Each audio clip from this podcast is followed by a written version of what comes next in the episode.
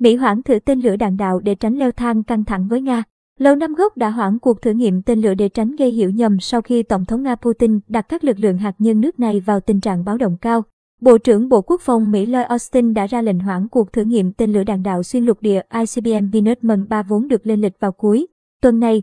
Theo phát ngôn viên Lầu Năm Góc John Kirby, hành động này nhằm chứng minh rằng quân đội Mỹ không có ý định tham gia vào bất kỳ hoạt động nào có thể gây hiểu nhầm trong bối cảnh căng thẳng leo thang liên quan đến cuộc xung đột Nga-Ukraine. Quyết định này là để chứng minh rằng chúng tôi là một cường quốc hạt nhân có trách nhiệm, ông Kirby nói thêm.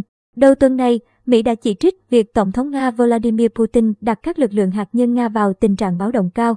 Washington cáo buộc hành động của ông Putin là một nước đi nguy hiểm trong bối cảnh căng thẳng leo thang. Từ lâu, Nga và Mỹ đã thống nhất quan điểm rằng việc sử dụng vũ khí hạt nhân sẽ gây ra những hậu quả nghiêm trọng cho toàn thế giới, Ngoại trưởng Mỹ Antony Blinken nói. Thông báo của Tổng thống Nga cũng làm dấy lên lo ngại về việc cuộc khủng hoảng Ukraine có thể dẫn tới leo thang hạt nhân. Một số chuyên gia cho rằng đây là yếu tố nguy hiểm mà phương Tây cần hết sức coi trọng.